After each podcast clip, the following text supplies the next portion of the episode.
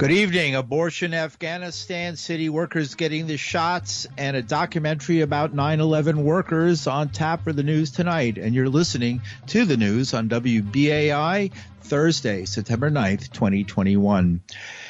In national in pardon me, in international news, dozens of Palestinians in the occupied West Bank have been wounded in confrontations with Israeli soldiers. They're protesting in solidarity with six Palestinian men who escaped a high security Israeli prison earlier this week. Hundreds demonstrated in Ramallah, Nablus, Bethlehem, and Hebron, as well as surrounding towns and villages. Activists burned tires, bins, and threw stones at Israeli forces, which were met with flash grenades and tear gas canisters. On Monday, six Palestinian men escaped the maximum security Gilboa jail through a hole in the floor of a cell. The prisoners have all either been accused or convicted of planning attacks on Israel. Meanwhile, Palestinian activist Ahmed Oda says if the Israeli occupation continues to attack the, the detainees, there may be a case of revolution, a big one, that will invade the prisons, adding no one can know what will happen after that. Israel forces have also deployed drones, road checkpoints, and an army mission to Jenin, the flashpoint West Bank hometown of many of the men who were imprisoned for their roles in the Second Palestinian Intifada in the early 2000s.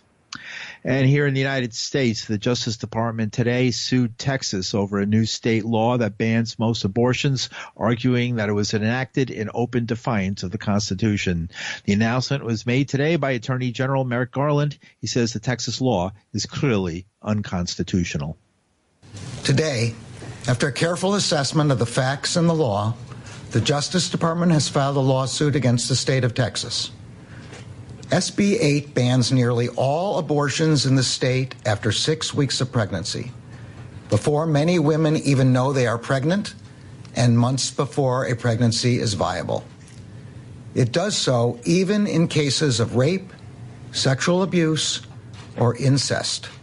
The act is clearly unconstitutional under long standing Supreme Court precedent a state may not prohibit any woman from making the ultimate decision to terminate her pregnancy before viability and that's Attorney General Merrick Garland. The Texas law known as SB 8 prohibits abortions once medical professionals can detect cardiac activity, usually around six weeks before, before some women know they're pregnant.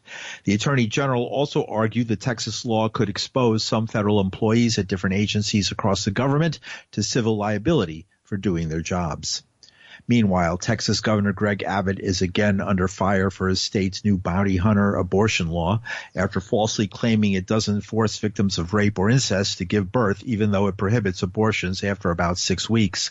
At a news conference on Tuesday, Abbott was asked about forcing a rape or incest victim to carry their pregnancy to term. He responded, the state would eliminate rapists doesn't require that at all because uh, obviously uh, it provides uh, at least six weeks uh, for a person uh, to be able to uh, get an abortion. And so, for one, it doesn't provide that. That said, however, let's make something very clear rape is a crime, and Texas will work tirelessly to make sure that we eliminate all rapists from the streets of Texas by aggressively going out and uh, arresting them and prosecuting them and getting them off the streets. So, goal number one in the state of Texas is to eliminate rape so that no woman, no person will be a victim of rape.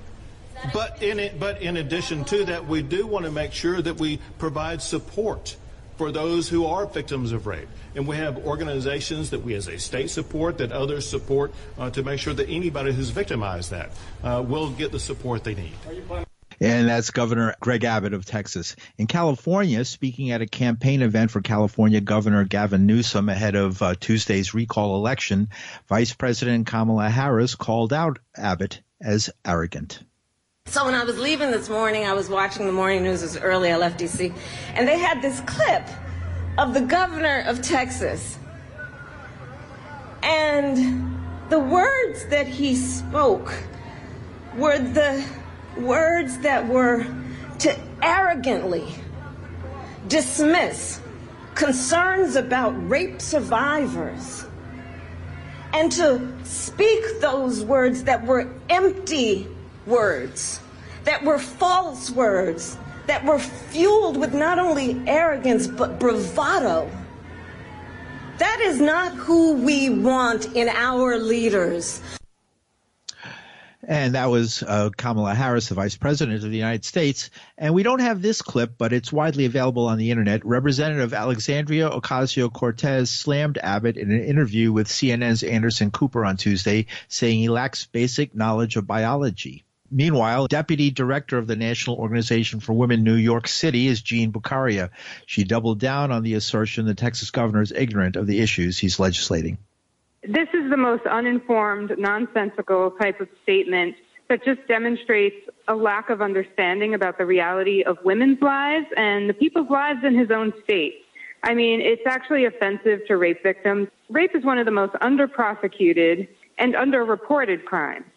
And most sexual assaults and rapes happen by someone you know, not a random stranger on the street the idea that we can actually end rape by locking them up is ridiculous. So if you really want to reduce or eliminate rape, we need to change our culture. We need to change our society to one that respects consent and promotes the autonomy of women and women having freedom over their bodies.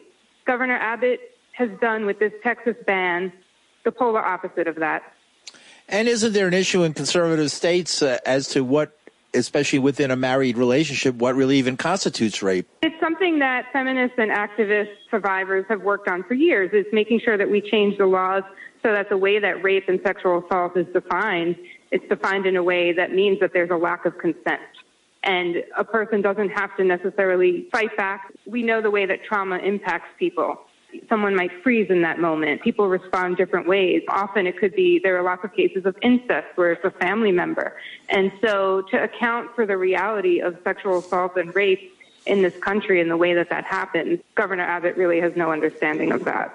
No understanding, or is it just flipping the middle finger at America for political reasons?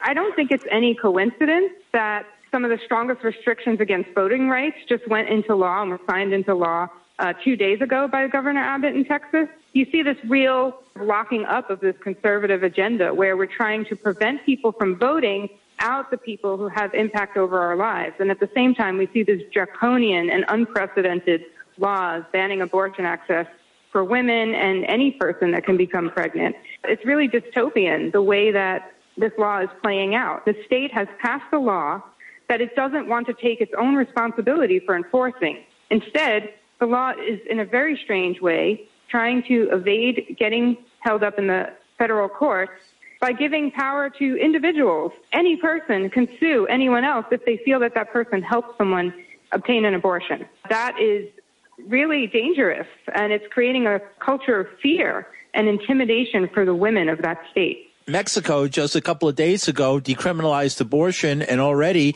the states, the uh, Mexican states along the border with Texas, are getting ready to open abortion clinics. What else can speak to the sad state of affairs of the United States of America that we are not providing the health care that women need right here in our country, and that people are going to have to leave the U.S. to get the care they need? That speaks to the moment that we're at. It's why women, trans people, people across this country, we are a pro choice majority. We know this is healthcare that almost a quarter of women before the age of 45 need access to get we're not going to stop. That's why we're here out, here today in New York City. We're supporting our activists on the ground in Texas and our advocates and our healthcare providers in Texas. And we need to support them. And we need to stop these bans from taking hold across the country. Kathy Hochul is speaking. Obviously, New York is one of the first states ever to legalize abortion in the United States. But at the same time, you can't help but fear that we're heading towards a situation where the entire right to abortion in Roe versus Wade is being challenged. Absolutely. That's exactly where we're headed. The Supreme Court, for the first time, failed to act to actually put an injunction against this law that is clearly unconstitutional. They're claiming that there's confusion about whether or not the courts can take a look at this. But really, if they wanted to stop direct harm to women in the state of Texas, they should have taken immediate action, and they didn't. We see sort of this building and packing of the courts with a conservative anti choice agenda getting a foothold right now. We all should be worried. People do not have the ability to travel. They don't have the ability to afford abortion as it is. The more clinics that become inaccessible, the more dangerous this environment really is for women's health and lives. This is The Handmaid's Tale comes to life. Jean Bucaria is a deputy director of the National Organization for Women in New York City. Bucaria was at Brooklyn Borough Hall as a rally in support of abortion rights was being held, attended by top state and city elected officials. Among the speakers, Mayor Bill de Blasio, Public Advocate Jumaane Williams, and Governor Kathy Hochul. Keep your damn hands off our bodies. Keep your damn hands off our bodies. We are sick and tired. We're going to take this battle anywhere it occurs, and I want to thank all of you. You inspire me. And we have to be ready to use every tool to make clear we will not allow this, not in our nation. Every tool we have, politically, economically, whatever we have to do to protect the rights of women, we will do it, and New York City will lead the way. We are here, hundreds of us, to stand up to it. But that's going to have to turn into thousands and then millions who will not accept what's happening in Texas, will not accept a United States Supreme Court that is openly defying the will of the people. But you know what? In a fight, bet on New Yorkers to win. We will be there and we will win. God bless you all. Jumaane Williams, another fighter from Brooklyn. Peace and blessings, love and light to all of y'all. I really wish we didn't have to be here, but we do. And we knew at some point that we might be here. We said years ago that elections have consequences. And we knew that they came for some rights in the morning and the rest of them at night. I'm here as a public advocate because I need to advocate for everyone. But I also must be here for my mother, my sister, my 13 year old daughter who's just figuring life out, and my wife that has always fought as hard as we had to to make sure that we get those rights back and keep them. And that's what we're here for today. Public Advocate Jumaane Williams. Meanwhile, Texas Right to Life, the state's largest anti-abortion group and a driver of the new law, said today in anticipation of the lawsuit that it was already working with other states to pass similar measures. And you're listening to the news on WBAI New York. I'm Paul DiRienzo. An estimated 200 people including Americans, left Afghanistan on a commercial flight out of Kabul today with the cooperation of the Taliban, the first such large scale departure since United States forces completed their frantic withdrawal over a week ago. Department of State Press Secretary Ned Price made the announcement. Today, we can confirm that a Qatar Airways charter flight with U.S. citizens, lawful permanent residents uh, on board departed the Hamid Karzai International Airport this morning uh, and recently landed in Doha, Qatar.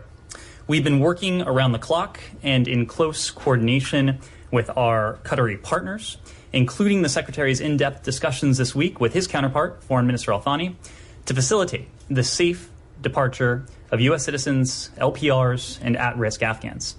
We thank Qatar for their partnership and continued efforts to facilitate operations uh, and ensure the safety of today's flights and that's Department of State Press Secretary Ned Price. The Taliban's foreign minister and deputy prime minister reportedly helped facilitate the flight. Aboard the flight were Americans, U.S. green card holders, and other nationalities, including Germans, Hungarians, and Canadians. Meanwhile, closer to home, despite the cheery assessment by the administration, some advocates involved in helping Americans, translators, and others escape Afghanistan say the situation is growing desperate for many still left behind. A former United States infantry officer, Erik Edstrom, did two combat tours of duty in Afghanistan. He's been trying to get people out of the country for some time. He says President Biden made the right decision in pulling out. He just messed up in the process. No one, it seems, has ever done a mapping of how many evacuees needed to get out of the country, where in the country are they located by regional geography, and then plan and match supply and demand the demand of evacuees relative to the supply of transport that can evacuate them and do a controlled extraction using all of the regional bases that existed when we had control over them. But then we resorted to a single choke point, a single point of failure at Kabul. And for many people, it's A, very dangerous to traverse the entire country that's controlled by the Taliban to get to Kabul. And B, it provides a terrible situation where, as you saw with the suicide bomber, that you can basically be sort of held hostage by groups and you're not actually able to get out the people that you want to. Why did America lose? Also depends how you define winning, which is one of the other issues. From my perspective, and from having served in the country, the American military has never actually cared about what the people of Afghanistan want for themselves. I have never, ever been on a patrol or a briefing where you have colonels talking about the missions that were going on and asking, what do the Afghan people want? How are they going to see our involvement in their country? What is popular here? Does this align with their values culturally? We have imposed ourselves as an occupying force for 20 years.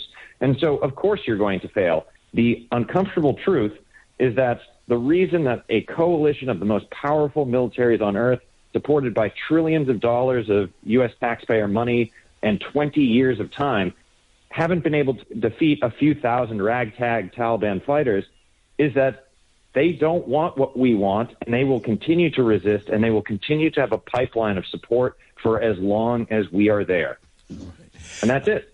The work you've been doing on your website, getting people out, how did that begin, and how's that been developing, and how's it stand right now?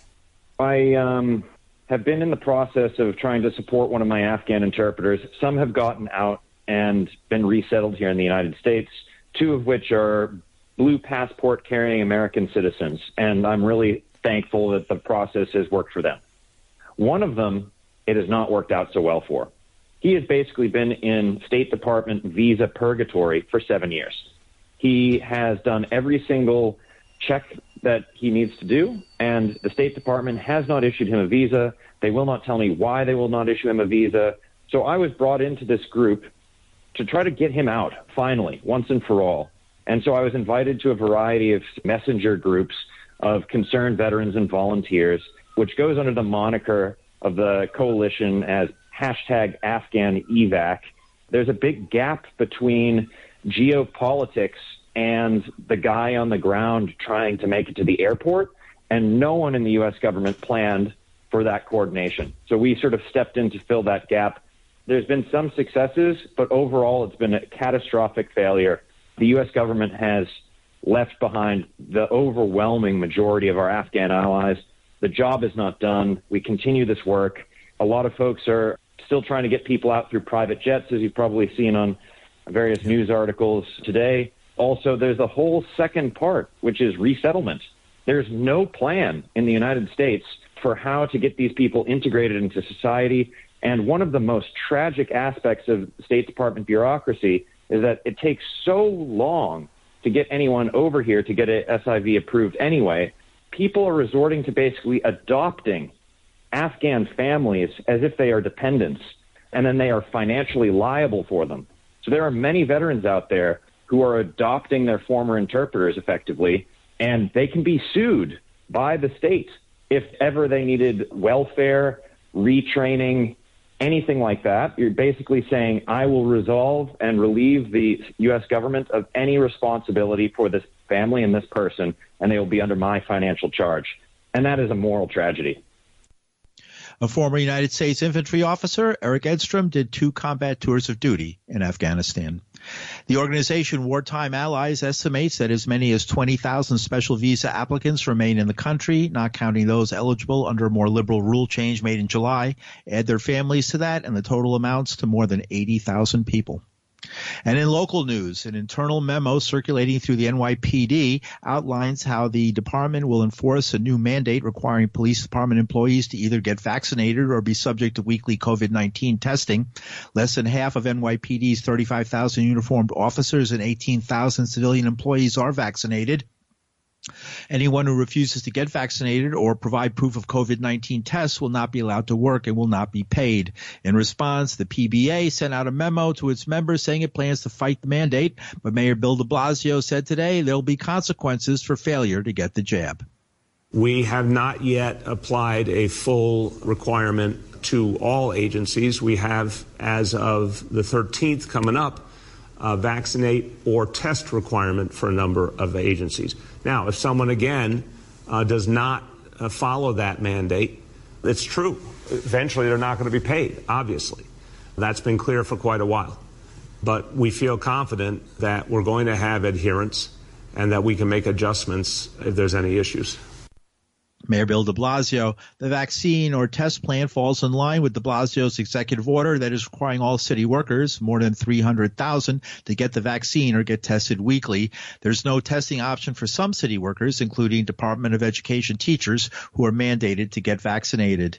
The timeline for all of this is Monday, which coincides with the first day of reopening for city public schools. And tomorrow night, WNET Channel 13, the PBS station in the greater New York area, is premiering a film called New York City DDC 911.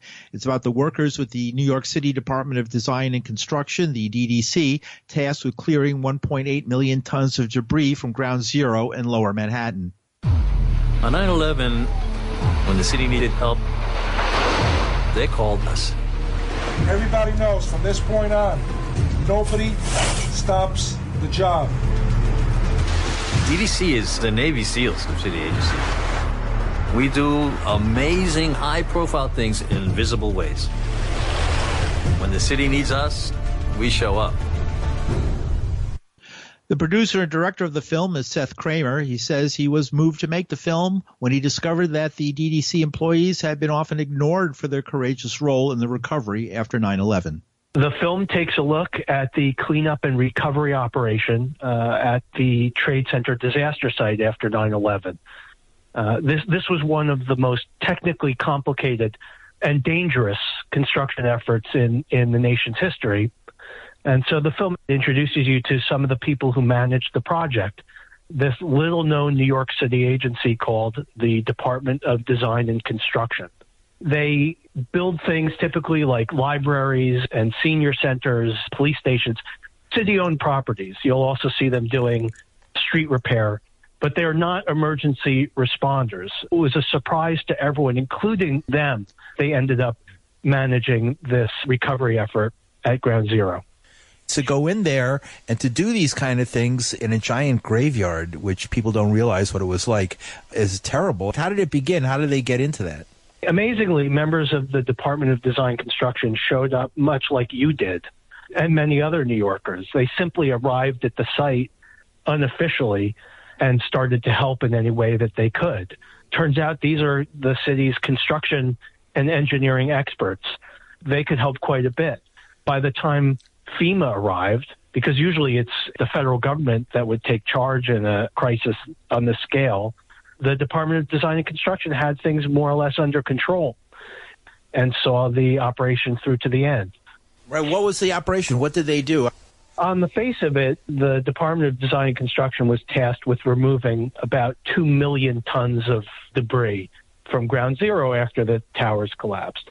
A big part of the effort was to help the recovery workers, mainly with, with the fire department, to mm-hmm. find the remains of the missing and then to bring the city back to life. Initial estimates thought that the work would take years, some said as many as five years to remove all that debris.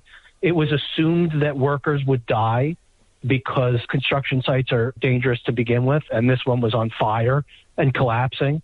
And in the end, they did the work in less than a year, and there was no additional loss of life. It's really one of the great American achievements. It's tinged by sadness and horror, but it was an extraordinary effort.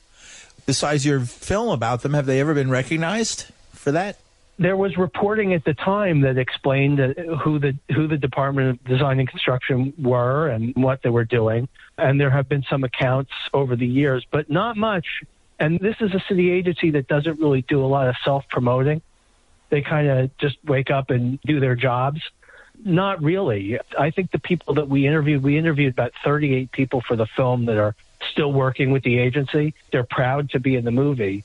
But I was a little angry that they haven't received more recognition. I was motivated to make the film from that perspective. How about the illnesses, the poisonings? Everyone is in the World Trade Center health screening program, which is great.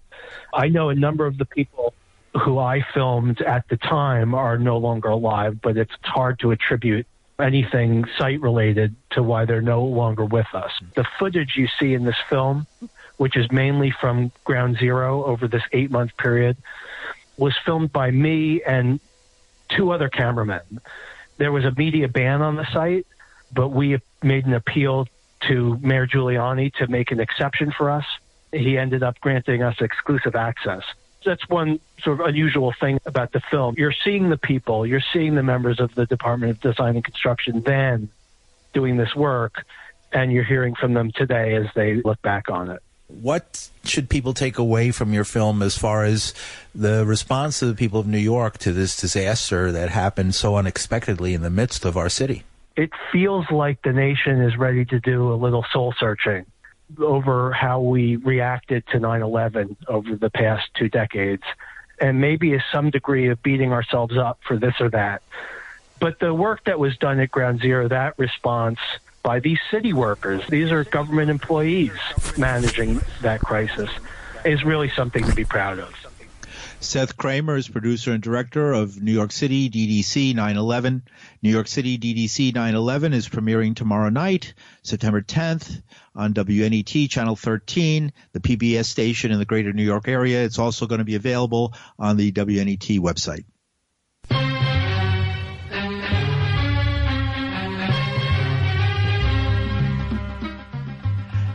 And that's some of the news for Thursday, September 9th, 2021. The news was produced by Linda Perry. Our engineers Reggie Johnson. From New York City, I'm Paul DiRienzo. Thanks for listening.